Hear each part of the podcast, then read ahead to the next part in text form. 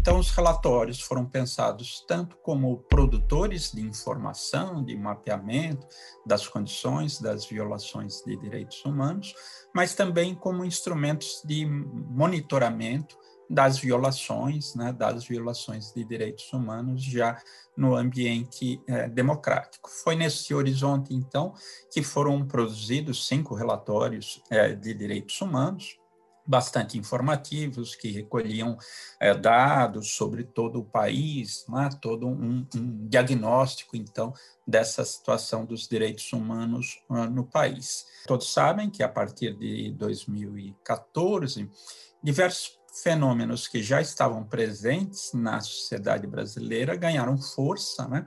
por exemplo, o avanço de discursos contrários aos direitos humanos, que as pesquisas já indicavam, na verdade, desde a transição democrática, mas que ganharam força nesse contexto e, ao mesmo tempo, a chegada ao poder de grupos que diretamente militam contra a várias ideias de direitos humanos, né? a própria é, que não abraçam, no mínimo, essa ideia dos direitos humanos como uma plataforma é, civilizatória. Este foi o professor Marcos César Alvarez, coordenador do Núcleo de Estudos da Violência da Universidade de São Paulo, falando sobre a retomada da produção do relatório da situação dos direitos humanos no Brasil para 2020 e 2021.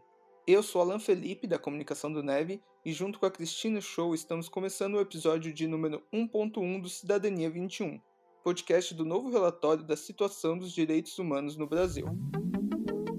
Podcast Cidadania 21, uma produção do Núcleo de Estudos da Violência da Universidade de São Paulo um programa que traz os temas abordados em cada artigo do novo relatório da situação dos direitos humanos no Brasil. A estreia do Cidadania 21 é dedicada ao texto de apresentação assinado por Marcos César Alvarez, Fernando Sala e Renato Alves, todos do Neve. A introdução do relatório fala mais sobre o projeto, resgatando sua história e quais serão os próximos passos. Marcos Alvarez que é professor do Departamento de Sociologia da Universidade de São Paulo e integrante da Ampox, conversou com a gente para contextualizar a iniciativa. Perguntamos a ele como abordar a ideia de direitos humanos hoje, inclusive quando a própria expressão direitos humanos parece desgastada junto à opinião pública. E foi quando o professor Marx falou que o conjunto de direitos humanos pode também configurar o que se entende por cidadania. Assim, tivemos a ideia de batizar esse podcast de Cidadania 21. É que cidadania é você poder ser membro integral de uma sociedade, né? Você participar do conjunto de valores, de riquezas e etc. de uma sociedade. Qualquer coisa que limita isso, né, fere a cidadania. Na conversa com o coordenador do NEV, ele indicou que a perspectiva das pesquisas do núcleo é de ter uma visão mais ampla de como todas as violências na sociedade podem contribuir para desequilibrar o sistema de direitos humanos e assim prejudicar o exercício da cidadania. O núcleo de estudos da violência ele surgiu na época da transição democrática, justamente com a proposta de estudar os processos políticos e sociais relativos a temas como o autoritarismo, a violência na sociedade brasileira e também pensar né, e agir em termos de promover os direitos humanos.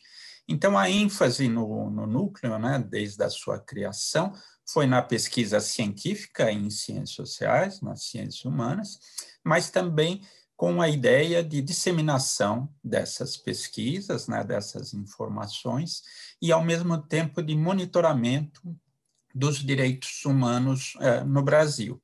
Então, desde o início, os direitos humanos foram pensados tá, nesse contexto da produção do núcleo de estudos da violência, menos na sua, digamos assim, nos seus aspectos formais, que sem dúvida são importantes, mas sobretudo na sua inserção no contexto da sociedade brasileira, em que formas de violência, de discriminação, a própria desigualdade social acabam por reduzir o espaço tanto de reivindicação de direitos quanto de acesso à justiça eh, de direitos. Então, é nesse contexto, né, ou seja, nessa, nessa ação ampla de produzir pesquisa para compreender processos até de mais longo prazo na sociedade brasileira vinculados à questão da violência, é que pensamos desde o início, né, é, os pesquisadores do, do núcleo pensaram desde o início, a questão dos direitos humanos como essa quase plataforma civilizatória,